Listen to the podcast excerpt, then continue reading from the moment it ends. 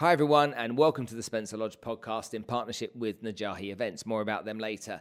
Today's episode of the podcast, I have a motor racing legend, a Formula One racing driving hero, a true gent, a Brit, a Scot.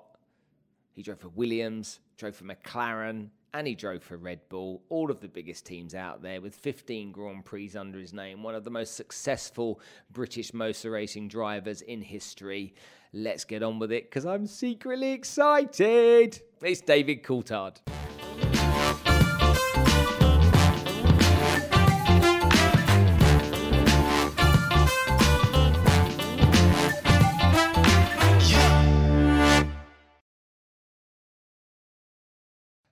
So, David, thank you very much for coming to join us on the show today. I really appreciate you taking your time. I'm in sunny Dubai, you're in sunny Monaco, and everyone I've asked questions about you, no one seems to give me any dirt on you. So, why are you such a nice guy? Tell me about your backstory. Uh, well, I grew up in the southwest of Scotland, so I think if you picture the scene, it's very much farming region, rolling hills, Dumfries and Galloway, uh, about an hour from the English border. So you know, I've said in the past, uh, offending some of my fellow Scots, that I'm not a hairy arsed Highlander. There's nothing wrong with being a hairy arsed Highlander. I just happen to be from the lowlands and very close to the English border. Um, and our family business is transport. It was founded in 1916. So, you know, good, honest, hardworking family. And uh, luckily for me, my, my, my father had a passion for motorsport. So he, he got me into it, my brother into it, my sister and uh, we, you know, I was the one that decided I wanted to make a career of it. But the, the, reason to set the scene of where I grew up is I think it does make a difference. If you grow up in a city, if you grow up in a, in a, a much bigger area, you know, you're you're more street smart than I am. You know, you've had to get your elbows out at nursery school. You've had to probably fight for your dinner money at primary school. There was just none of that happened where I was. So it was a very idyllic place to grow up and a great place to sort of launch a, a, an attack on the world if uh, attacks the wrong word, word but you know I, I knew at an early age i wanted to compete on the world stage. And coming from a, a, background of being polite and respectful rather than fighting for everything i think does change a little bit the, the way you approach things. And you know i was always with competitors. If they asked me a question about setup or gear ratios i would tell them.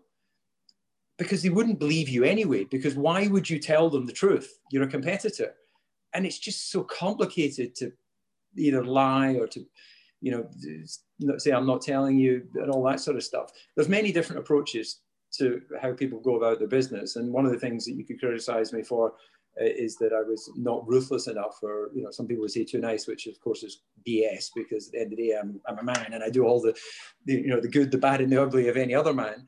But um, i just think there's a, a, sporting respect, and that was something that was brought in or instilled in me at an early age, which you know you look your competitor in the eye and you aspire to beat them, and if you beat them, you expect them to acknowledge that, and if they beat you, you shake their hand and you know go back to the drawing board and work out how do I beat them next time.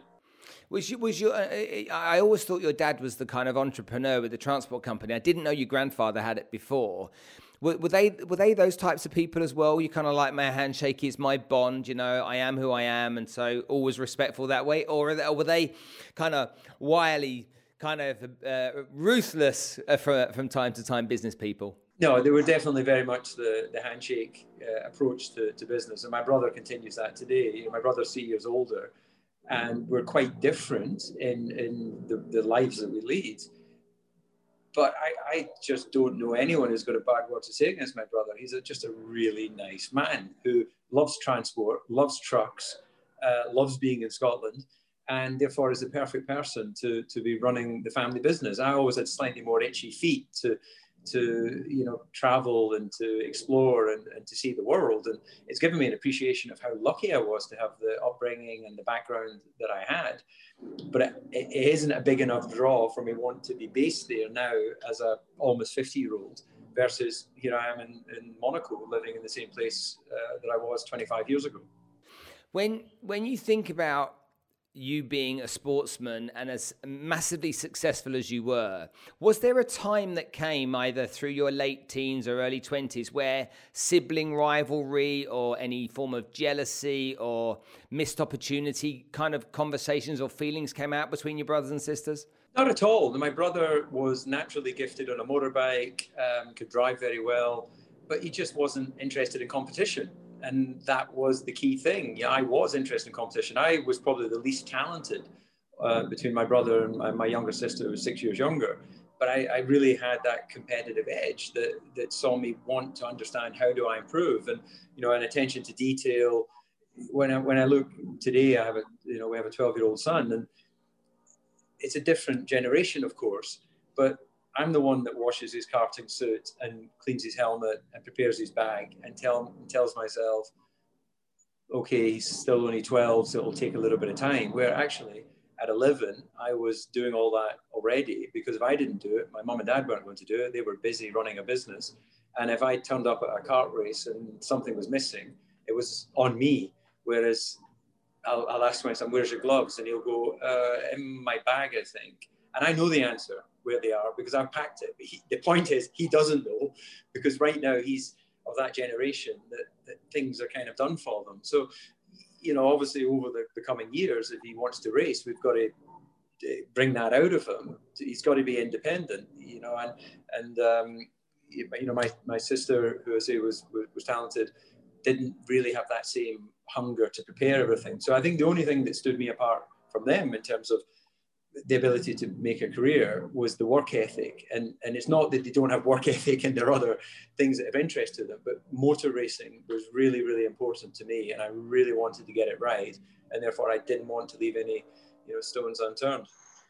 You've you've talked about your your career as a sports person time and time again in countless interviews, and as I, as I've listened through many of them, there's a couple of things that really resonated with me as an entrepreneur myself, and you know, I come from an environment where 16 years I was part of a big machine. You know, there was 1,500 people as part of this machine, and and and you belonged. You were you were essentially part of a team, and and I I got a lot of joy out of that. And then in 2012, I became an entrepreneur and I set businesses up myself.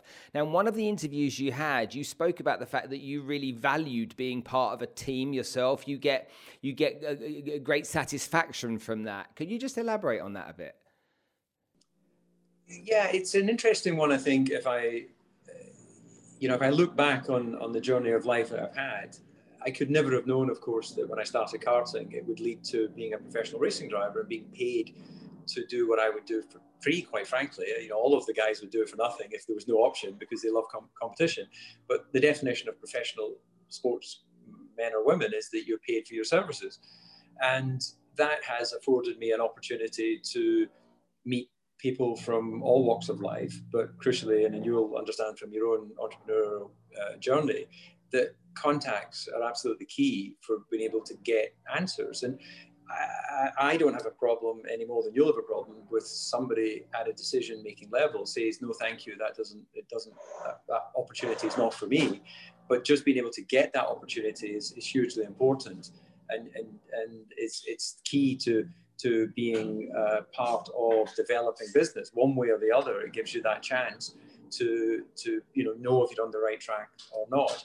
So at the end of my racing career i realized that i worked with you know board members and ceos of large corporations where because they were invested in the sport and therefore passionately engaged with the sport they looked and respected what you were doing. And that gives you one shot um, to approach them with, with business ideas. I, I work on that basis. Of course, if you've got a really good relationship, you get more than one shot. But I don't like my time to be wasted any more than I would imagine they do. So, you know, I'm not going to be phoning someone up every five minutes. So I think that um, what, having been involved in the, the team that is a Formula One team and then progressing beyond being a driver, I always wanted to, to be part of teams where we can make a difference because I don't have the skill set or experience of my own to really do anything other than drive race cars. Um, so in this case of Whisper TV, which is a production business that um, was started by Jake Humphrey and Sunil Patel, my two partners, you know, we've grown to be one of the biggest, well, we're, the largest growing production business in Europe, um, 10 years down the line. I don't know anything about television per se. I couldn't, you know, I wouldn't, I don't have keys to the office, you know, that's, that's, but I contribute other things to the business in terms of contacts and opportunities. So it's about understanding your role within the team. And I think uh, as you get older, insecurity goes out of you. Um, when you're young, you're, oh, I better not say something because then people realize I don't know the answer or I don't know what that means. Actually, just be honest. I don't know what that word means. I'll ask somebody even today because uh, I'm going to learn something if they explain to me what's that big word they're using. And are they using it because it's the perfect word, or are they using it because they're a bit pompous and they like to, you know, roll out the you know list of the new words they've learned in the, the, the dictionary the night before? Whatever it is that floats their boat, you know, when you're trying to communicate with people, it's important to get to the point and and try and move things forward. And, uh, and a team is a wonderful way to to move things forward more quickly when you when you look at your the steps that you took and the doors that were opened by you and, and with you and for you in, in your racing career, you, you you talk about you know being relatively lucky at points, and we always say in business, don't we? It's not what you know, it's who you know. But is that kind of amplified much much more in the world of Formula One because there are so few opportunities and so many people wanting them? I actually uh, I think the is a perfect example of how how few opportunities there are of, of all the sports. You've got twenty seats uh, that are available, which is obviously much less than would be the case um, across a, you know the Premiership or the various major leagues across Europe or uh, you know tennis as an individual sport. You obviously got to have the talent to get yourself into the top 100 or, or whatever it happens to be. But um, in Formula One terms, there's very few opportunities, and only two or three of those opportunities are really worthwhile for having a long-term career because without a winning car you're not really going to sustain it for very long. So um, i think i've been incredibly lucky. But my whole life has been incredibly fortunate to, to you know be born into the, the family that i was to be given the support that i was given to have come along into car racing at the time that Jackie Stewart was starting Paul Stewart Racing which then was uh, what he called the staircase of talent from Opel Lotus, Formula 3, Formula 3000, were the steps, the clear steps towards Formula 1. The fact that I was Scottish probably helped that journey as well. Um, Jackie's obviously a, a, very proud Scot. And to get the Williams test drive at a time where test driving was a very important role. Today, being a test driver doesn't really mean a great deal in in terms of laps. You do simulator work and you stand around at the racetrack drinking coffee, but there isn't really much testing that goes on. So I, I was testing so much. So the time I arrived in Formula One, I'd done several seasons of, of mileage um, before my first Grand Prix, which was incredibly valuable. So I think all of those things have been very fortunate and um, uh, just the way the cards are dealt. And I, have I've certainly got no complaints at all at any point for the cards that I was dealt.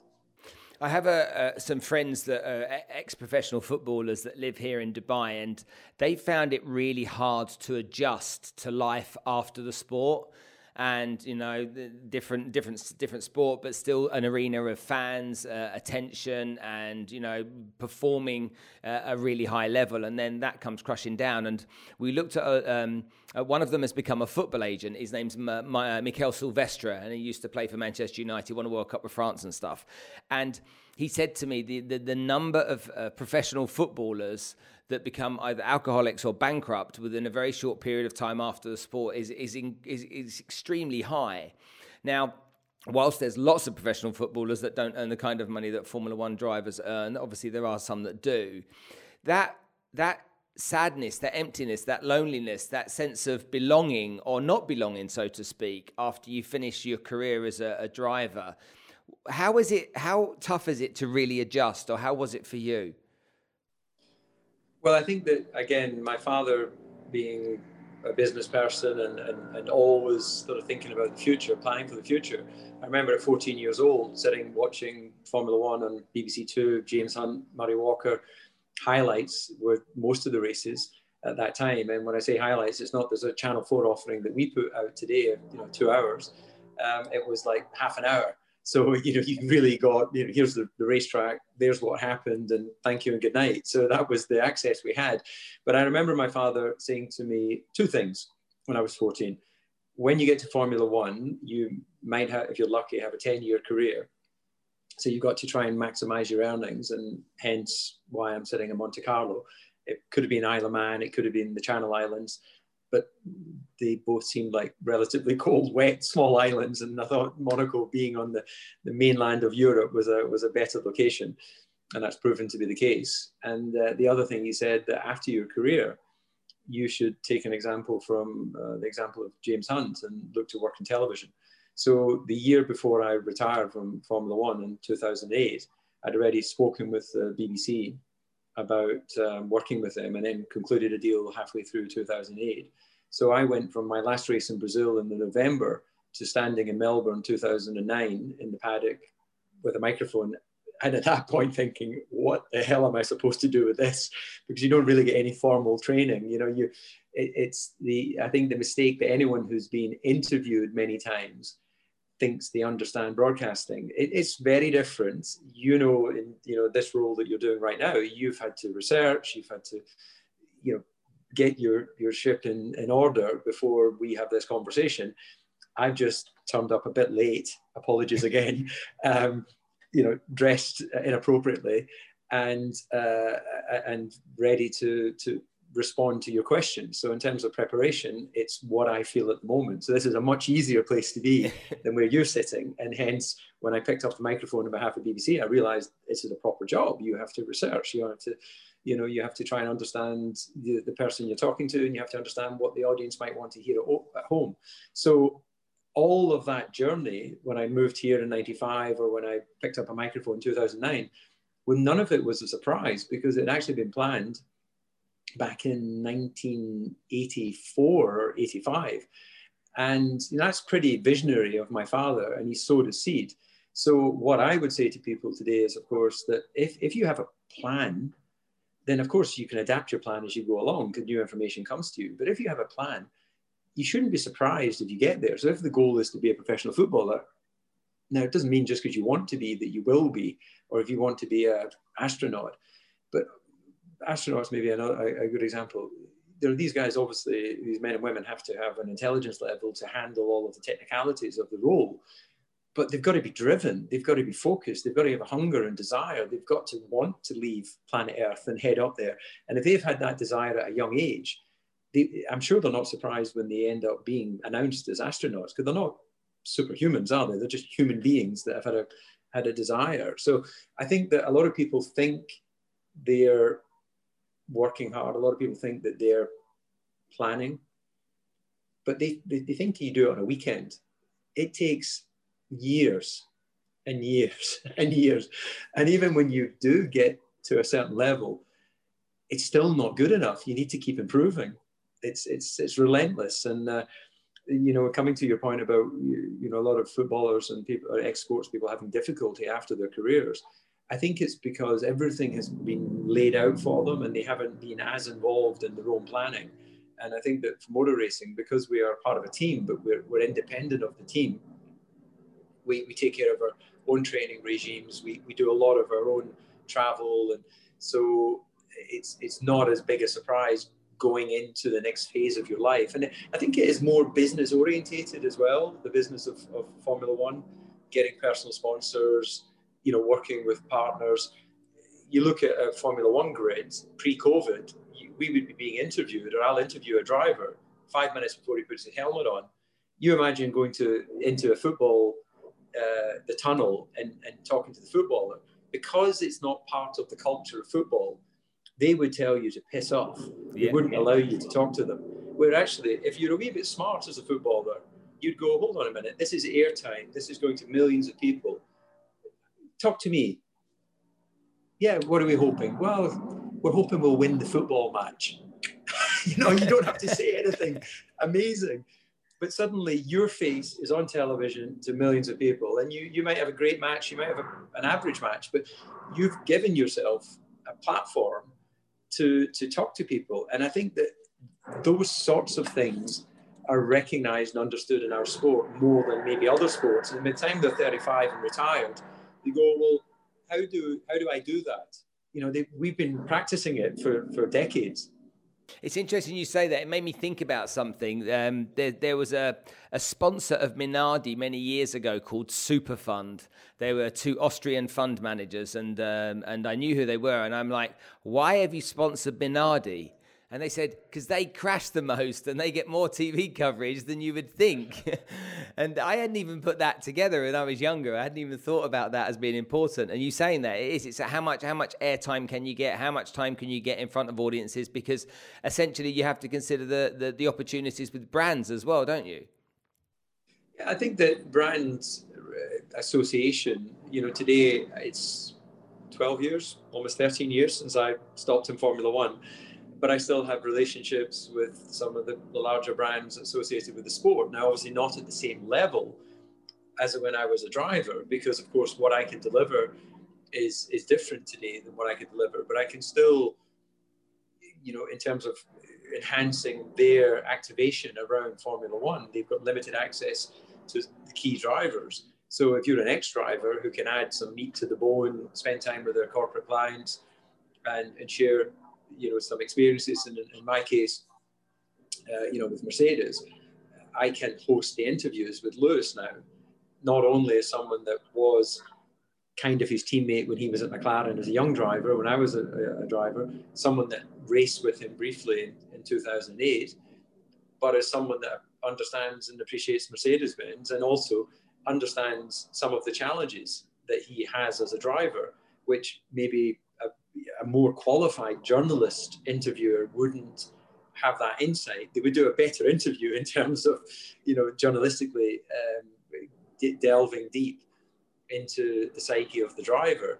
But sometimes at these events, the drivers, especially during a Grand Prix weekend, they they're not looking to be interrogated. They're looking to engage with the audience, share some experiences from the weekend, and then get back to their hotel room to have room service with their supermodel girlfriend or boyfriend and go off to bed. And when you look at when you look at the drivers nowadays, they don't seem to be they seem to be more media trained than they've ever been before. But they don't they don't they don't they don't all seem to be keen to do it. I mean, you watch Danny Ric, and he's you know a bundle of energy and a bundle of fun, and probably a little bit of a loose cannon for time to time for for anyone interviewing him. And then you get other people where it's kind of it's quite tough and it's quite challenging for, for the interviewer to try and get something valuable out of them. Is that just because they're inundated with the same questions over and over again, or is that because genuinely they don't really like doing it? I think there is an element of it's not the first time they've been asked what's their hope for the weekend. Uh, you know, certainly for me, when I was under the, let's say, the, the, the biggest opportunity, but therefore the biggest pressure of my career, Thursdays were, were a difficult day for me to get through because it was media day. I knew what the setup of the car was going to be for Friday. I knew what the expectations were in terms of our performance profile. All of that was logged away, and I wanted to drive the car. But Thursday, you were required to do FIA media, you would be available to world media. And I would do it to the best of my ability, but it wasn't the highlight of my weekend. And because a lot of my career was about trying to beat a Mika Hakkinen or you know Damon Hill and not regularly doing that, so therefore the spotlight of performance was more often on me. What are you going to do to get the, the better of Mika this weekend? So you're already feeling the, the, the negativity before you've even had a chance to drive the car. So I was always trying to manage that, try and do it to the best of my ability, but equally not lose myself and lose the energy because you get a certain amount of energy for a Grand Prix weekend and it depletes as the weekend goes on because it's emotionally and physically and psychologically demanding until the very last lap of a Grand Prix. And some Grand Prix are incredibly exhausting. So, you know, if you go into the weekend at 100%, which has got to be your goal, you're not coming out at 100%. Even if you've won the race, psychologically, you'll be 101 or 110, whatever number you want to put. But physically, you're, you're beaten up, you're fatigued, your brain, your ears are ringing. You know, it, it's, a, it's a harsh environment. So managing yourself over a, a, sports weekend is an important part of maturing and, and getting the best out of yourself. Some drivers do that by just basically one word answers, not engaging with the media. I would say the, the, the smart ones, and there's a number of them, the, the, respect the fact that they have a duty of care to their partners, their sponsors, and to, to get the best out of um, you know the media opportunities. So I think of Daniel, I think of Charles Leclerc, I think of Max Verstappen, I think Lewis. I think there's a number of drivers that really get that and really do it to, to a high level. It takes you it takes you into a much deeper and respectful understanding of the psychology of the industry that you're in when you see the non-verbal communication from Alex Albon during the course of the season, um, f- from a positive and a negative standpoint. When you, you see him, you know, no head in hands, but you know, his whole face when he, he didn't have a great result or a decent result, his whole face told told everything, didn't it? You didn't need to ask a question because you could see and you felt for him because he's just a kid, you know. You felt really felt for him. It's not all about driving a car, is it? It's all it's, it's the stories you're telling yourself as well. Yeah, there's an important aspect of of how you psychologically deal with with the the pressure outside of the car. Uh, you know, I love there's an expression that Mark Webber, who I work with on Channel Four, uses that um, he's got many great expressions as an as an Aussie. Um, he goes that Formula One's not a finishing school, so you, you you've got to come prepared.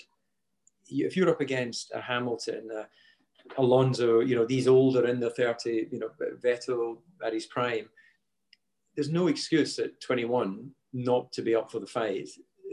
You, if you're good enough, you're old enough, and if you're good enough, you're not too old.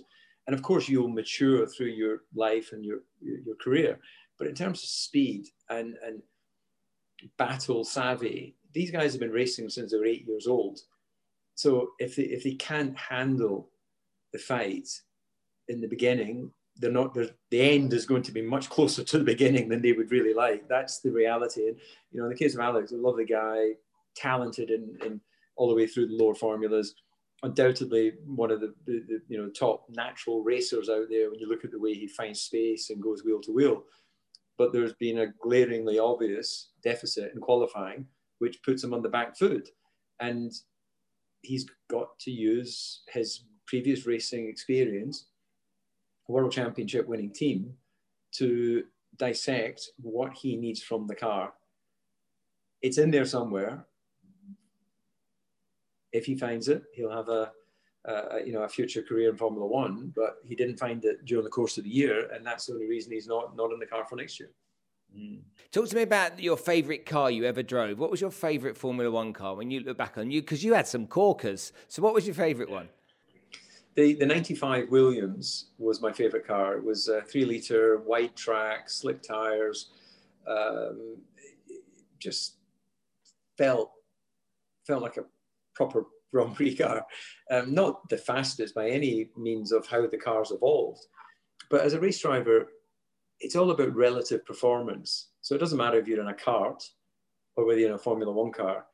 It's about who you're competing against. So if Formula One was was essentially 100cc karting, if that's all we knew, that would be on the global stage. It just so happens that Formula One is today hybrid, 1.6 liter turbocharged, you know, uh, wide tired uh, car, but it's also 730 odd kilos. It's also got huge tires to try and generate grip to compensate for the weight.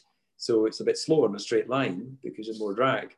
The, the, the period I raced, you know, the cars were regularly over 200 miles an hour, uh, made decent power, decent power to weight, um, ad, uh, adapted to adjustments. You know, I remember uh, Monza 95, adjusting the front ride height like half a millimeter or something and getting a reaction.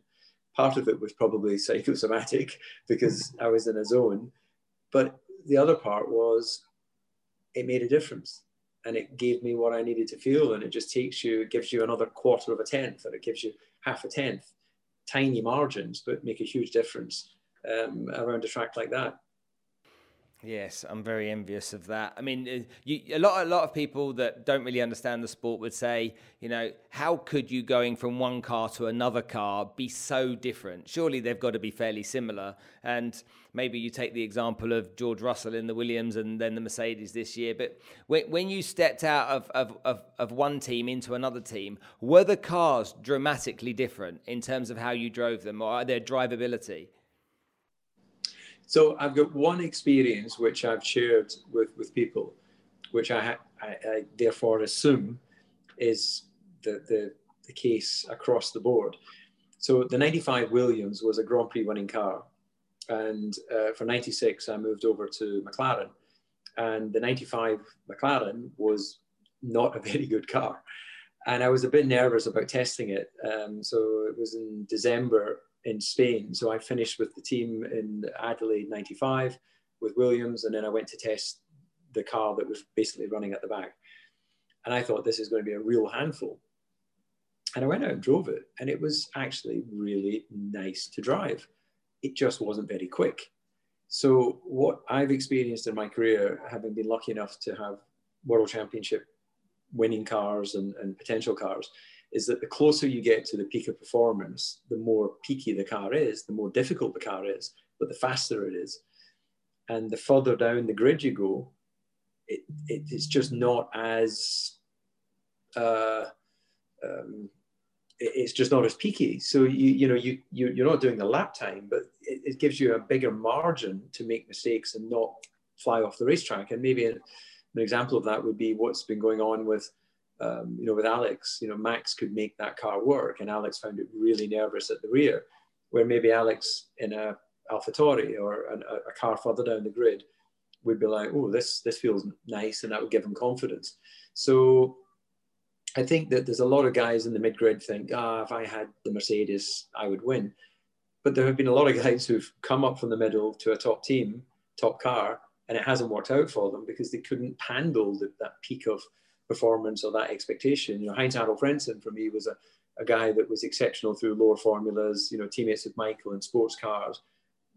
Got to say, did a great job in Sauber and uh, Jordan, won Grand Prix in Jordan. When he went to Williams, I think he won one Grand Prix and it was a world championship winning car and then got booted out. He somehow couldn't work with that car and couldn't handle the expectation of that you know instead of being third being a good result or maybe getting a you know let's say a fortunate win with Jordan third was a bad qualifying and anything other than first or second was considered a failure. So it's a different psych- psychology Talk to me about Whisper because I'm, I'm, interested in your brother becoming a successful business person, and an, entrepreneur essentially, and you becoming an entrepreneur after being in the sport as long as you were as a, as a driver. How long after after you stopped driving did Whisper become uh, part of your life? Well, when I worked with BBC in 2009, I was very lucky to work with Jake Humphrey, who's a, I think, a, one of the best uh, presenters, uh, he's got an ability to read a script that he's created and then deliver that almost flawlessly, word for word, to camera, which is a skill that I have tried, tried, and tried to develop. And I'm not going to say I've given up, but almost 50 years old, I acknowledge that I'm never going to achieve that that uh, that level of being able to just deliver absolutely on point. And so it was inspirational to work with Jake and have that opportunity in what was a big opportunity for him because he'd previously worked in children's television. And there was a lot of people at that time thought, well, why are they giving a children's TV presenter one of the biggest sports presenting jobs? And the reality is, it was visionary because he was such a good presenter. It was the right place for him to be. So during that phase, uh, Sunil Patel was working for the BBC and I was really surprised after the very first broadcast I did in 2009, because the things we'd discussed in the production meeting, I made some mistakes. Uh, you know, what had been agreed, maybe the cameraman hadn't been in place, or a cue hadn't happened on time. Because as you'll appreciate in live TV, when you're running in VTs, you know, videotapes as they call it. Of course, it's not videotape anymore, but if you're running a VT, you you've agreed how you're going to get into the point where the the, the production staff will know when to run the video. And if they run it two seconds slower, it just feels lumpy. You know, it's like an awkward silence. So a really tight team, things happen the way they should. So when I went to have a debrief afterwards, um, I was told, "Oh no, we, we we don't debrief together. We you know we talk about it individually." And I'm like, "Hold on, where's the team?" Because a Formula One team, you win the Grand Prix, you still have a debrief to talk about not all the good things you did, you, you talk about the bad things you did, because out of potential failure and mistakes is where opportunity lies. If you've done something perfectly, how do you improve on that? Right? You, you know, you can through evolution, but at that moment in time, you can't. The thing you didn't do perfectly, coming in the pit lane too slow or coming in too fast, or mechanic being not quite good with the wheel gun, or strategy guy making a late call. These are things that we should discuss. Why did it happen? How can we get it right the next time? So I think there's an honesty in a sporting team that allows constructive criticism that isn't allowed in day-to-day life. You can't criticize anyone today because it hurts their feelings. Yeah. You know, every I hear at schools they don't have sports days because no one's allowed to come last. Yeah. I, I was never the best no, sports kid at, at, school, but I admired the one that was naturally faster, and I tried my best. I didn't feel, you know, why why do I not get the gold medal, know, which carried into my career. That drives me mad. That does because, as far as I'm concerned, you know, what preparation does that give you for life? You know, the moment you go out into the workplace, someone might get a promotion that you don't get. So what are you going to do? Oh, everyone should be promoted at the same time. It's it's going to happen. Things aren't going to go your way, and and that you know we all know that goes on in life as an adult. So why not teach it to us when we're young? Yeah, hundred percent. Life is not fair. Life is no no child asks to be born. Some are born into you know, wonderful privilege, and some are born into adversity. But everything that they're thereafter happens, a norming, uh, assuming a normal you know family unit is preparing that child for adult life and then whatever journey they particularly want to to take. And there's many examples of people from you know great adversity achieving wonderful things. And wonderful things doesn't always have to involve of course you know sporting success or monetary success. Success is whatever overcoming adversity is a tremendous success in, in itself.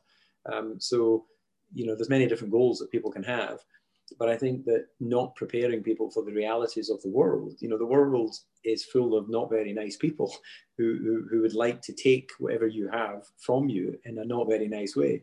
So I think that, you know, being aware of that and being aware of how to try and avoid and how to try and keep away and how to, you know, I think these are all the life skills that come through school and, and, and sport and success and failure as part of understanding how to deal with things? Does it motivate you? Does failure motivate you? If it doesn't, if it makes you feel bad, okay, I don't expect anyone to feel good in failure, but you, you've got to turn your mind around to understand what was it? Was it something in your control? Was it something outside your control? It was something. And if it was in your control, perfect, because you can change it yourself. If it's outside your control, that's more difficult because you've got to then try and lobby other people around you to, to turn whatever that circumstance was around. But I think these are just the basic life skills. And we slightly drifted away from how Whisper came to be. But yeah, because I want to get back to Whisper. Yeah, but uh, it came to be because I was so exasperated that that we we, we as the BBC weren't debriefing like a sports team. We were covering one of the biggest sports in the world, yet we weren't discussing it like sports people. And sport is business. And I think that uh, understanding how to get the best out of circumstance was was the, the, stimulus for me to, in talking with Jake and talking with Sunil, could we do something together? Could we produce sports content? And our goal, right at the very beginning, when when the company was formed and we, we were all pulled together, was one day we'll produce Formula One. Now it seemed impossible, improbable, not impossible. It seemed improbable for a, for a company that hadn't even produced any content at that point. But coming back to when I was 14 and having the goal of, of you know, having being a Formula One driver and then working in television afterwards, if you sow the seeds, when and if it happens, it's not a surprise, is it? Because the seed has been sown, and we work towards a point. And with uh, you know Sunil's leadership as CEO is, is just fantastic. One of the, one of the best I've ever seen and going from not having the experience of, of being a CEO to growing into where he is today, you know, I think he was one of those guys that was born to, to grow in, in that, that sort of level and to that level.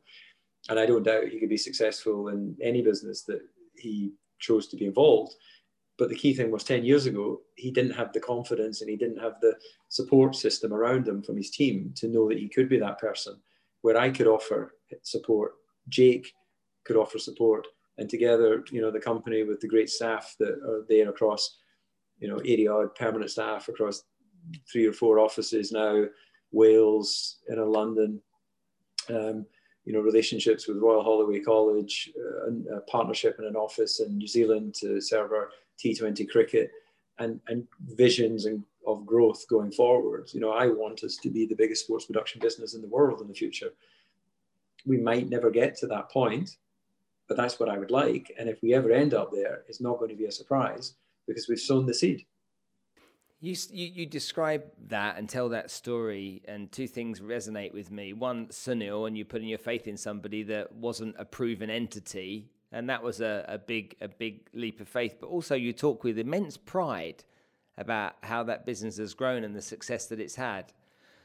Do you feel really proud of what it is? Yeah, I do. I, I actually feel more a buzz than I do about my sporting career. You know, I, I should have, and I do have, uh, you know, I do feel um, fortunate and proud of my achievements as a driver. You know, I never won the world championship, as, as you know, but I was top three, I think five times, which is a reflection of the good teams I was driving with. Um, I won 13 Grand Prix, you know, a couple of Monacos, a couple of British, a couple of Australian, few others I can't remember. And the reason I don't really remember is because although I'm just reciting that to you, but as much to myself, is I don't live in that sporting past. I, I you know, I'm very much in the here and now, and to be part of and being able to have played a part in a business which is not directly linked to my previous sporting career, it, uh, confirms to me a belief that great teams are great teams. And it, it, it doesn't, it's not about a sports team, a business team. One of the difficulties and one of the things that Sunil and I and have always spoken about as we've grown over the last decade is how do we maintain that that that team element, that that feeling of sort of all for one, you know, one for all. Because of course, over time, it becomes more and more difficult. You talk about your early business career working in you know, thousands of staff within a business. It's impossible for you to know all those people.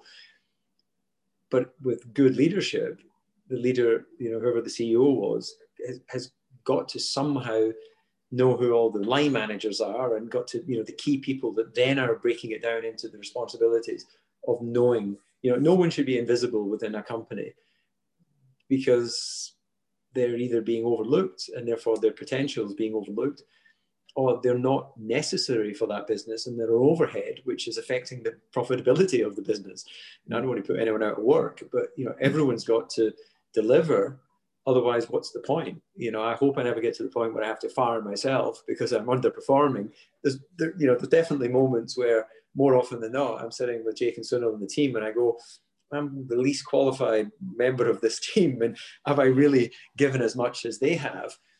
But what I have to offer and what I bring is something different that they're not as able to offer and to bring, and it has its value and it has its importance to the company. I love the way that you have on your website. You have every employee's photograph on the website. I think that's a really a really nice touch. Sometimes you just see the photos of the, the the seniors or the leaders or the owners in lots of companies, but you don't see all of the people, and it's really nice to see that a nice photo was taken of everybody and uh, and and so you're right. You people have to matter. But it's important. And when you know when I go, um, you know, I, I'm in this slightly unusual situation, I guess, where the business that I'm a shareholder in is employed by Channel 4 to produce the Formula One show, and then Channel 4 employ me as talent um, to, to be a commentator.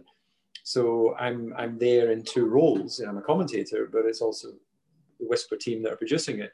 But there's always on the wall a photograph of all the members of the team that are with us that weekend because we don't always have the same people. It changes as, as the rotation happens, and you know, with cameramen and sound people.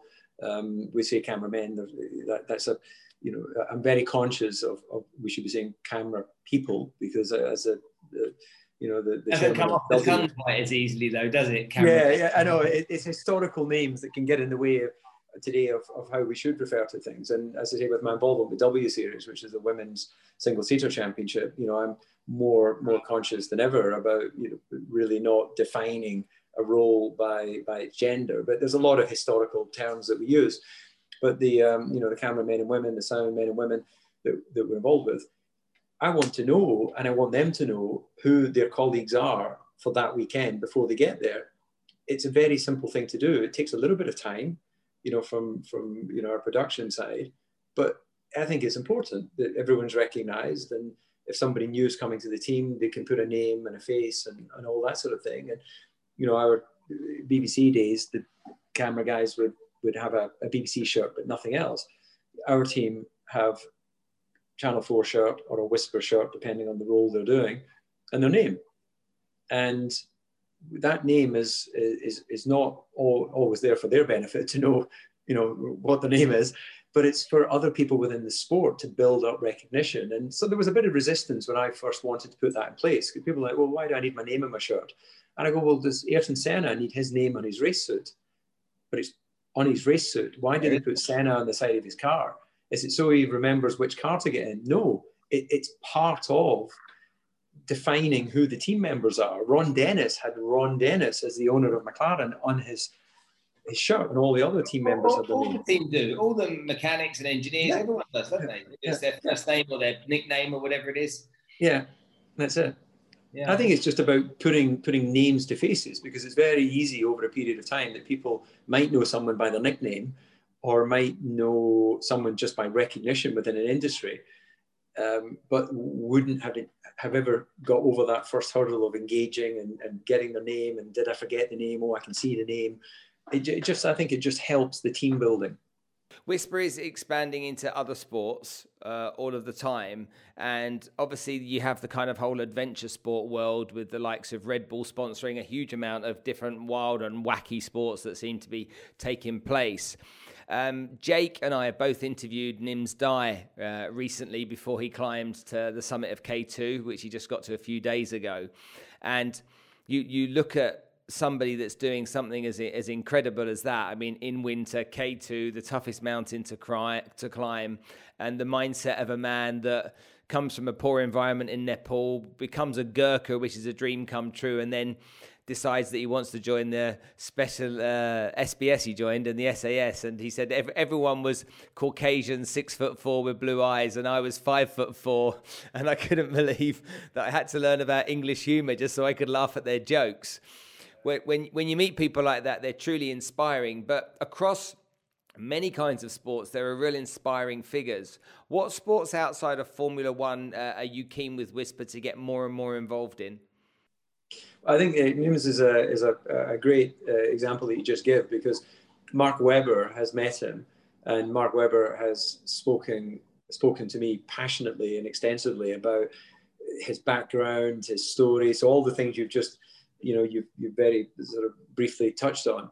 Mark has has spent time with him and really you know had a more in depth um, sharing of, of of his journey and Mark was instrumental in helping him become part of the Red Bull family and, and Red Bull supporting um, that the, the, most recent uh, ascent of K2 in the winter, which is you know was considered not possible, uh, yeah. you know, or extremely unlikely. Let's say that. Um, and he's got some other exciting things that he's planning to do as uh, in, in, the future, which I've had a bit of insight to, um, and I don't doubt that he'll be able to do. So people like that I find scarily inspiring. Inspiring because they're absolutely committed to the cause and they, they, they prepare and they, they, they set targets and they go and ultimately, in this case, they've achieved the target. The scarily word, which is not the perfect word, but I'm not a cunning linguist. I just get scared when I think about these extreme challenges. I don't want to do any of those extreme challenges you know, I having raced in Grand Prix cars uh, and raced my whole life, and my career having started sadly through the death of Ayrton, I've just never been a date risk taker or a daredevil or anything. So I'd be like, yeah, look, you go and enjoy the climb up the mountain. I'll be at base camp and you know make sure the radio is tuned in. I have got no explorer type, adventure type side to my body. I just don't want to be mentally and physically at that extreme in an environment that if it goes wrong, sadly, we know what's going to happen. That just doesn't seem like a good risk return. The way I'm wired, the way he's wired, and his colleagues and all of the other great explorers of the world, they see it differently. And thankfully, they do because it takes us all on a journey and we get to live the experience through their storytelling. But the way you've just described that is almost like you normalize Formula One as something that isn't risky. And a lot of people out there would look at that and think that people are nuts to be going that fast around a track in a piece of, uh, on a piece of tarmac. And I think that leans in a little bit. I had Sir Ranulph Fiennes and I had Sir Chris Bonington on as well, and they're famous mountaineers.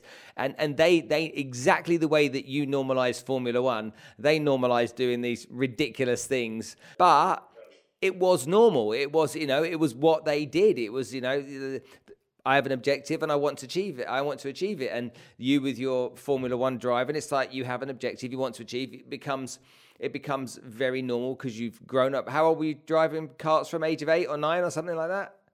Well, uh, from a young age around the, the family transport yard, but I couldn't race until 11 years old. So I that was okay. The... But still, 11 years old. It's such a formative time in your life.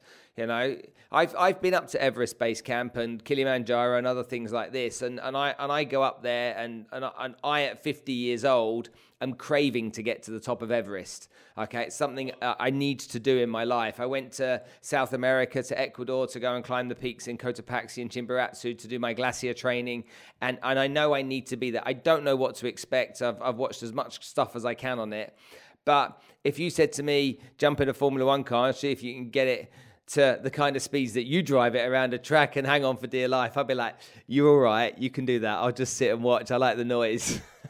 yeah, it's interesting how we're wired differently. I, I, you know, I admire your desire and your hunger to do that. I, I'm just left completely unemotionally detached from ever being in that situation myself. Maybe you did it all. It's interesting to think about because you and I are almost the same age. I, I was 50 last year, eh, and um, it's I because I, my stimulation came from other things through my life. I still think there's something missing. There's something that I don't want to get too old and know that I then can't achieve something like that. And you'll know as well as I do that we still feel 30 years old. We don't feel 50 at all for any stretch of the imagination or in the late 40s as you are. And so, yeah, there's that. There's that. Maybe, maybe you Maybe we've got an amount of it inside of us, and you just did all of your stuff earlier on, and now your bag's empty, and I've still got some stuff in my bag I've got to get done with. Yeah, I think from a business point of view, I, I still feel there's a calling, and I still feel there's there's something which I can't quite define now, which will be another part of my my business journey. But sporting wise, you know, it's like a lot of ex racers still race and you know, I was at the kart track on the weekend watching uh, our son go around in circles for two days, and people say, "Oh, do you want to jump in?" And I'm like, "Not interested.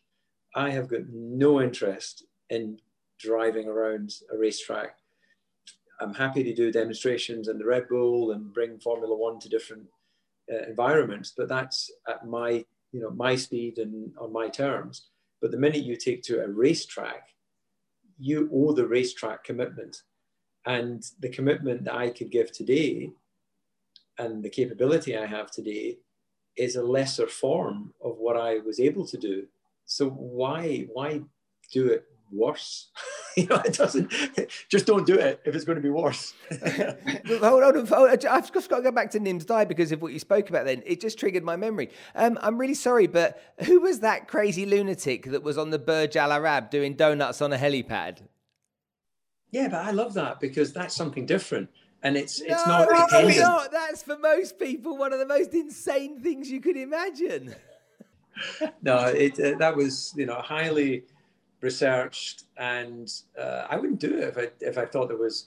Of course, there's a risk, but there's a risk I could fall off this bar stool and and injure myself. You know, there's a risk in a lot of things we do in life, but um, it was well within what I considered um, you know, calculations and uh, risk mitigation. There's some people that wouldn't even go up and stand on that helipad, let alone get in a car. I'm scared of heights, so for me, looking over was was somewhat challenging. But uh, I don't go out on my balcony too often because I I get drawn towards the ground. So um, I just you know hopefully I, I, I, never ever try and experiment with that. But uh, yeah, heights are not not my friend. David, thank you so much for sharing your time with us this afternoon, telling us stories and really give us an insight to your career and also to your business life afterwards, which I'm really been pleased to see your, your animation and your and your joy around that. It's been an absolute pleasure. Thank you. Thank you. No, it's been fun to to share some of the uh, the journey and the experiences. And the good thing for us in our, you know, halfway through our life, maybe slightly more at 50, um, there's still a few more business plays. And I look forward to seeing you on the top of one of those mountains. Everest would be pretty cool. Send me a postcard. I will do. Ladies and gentlemen, David Coulthard, thank you very much.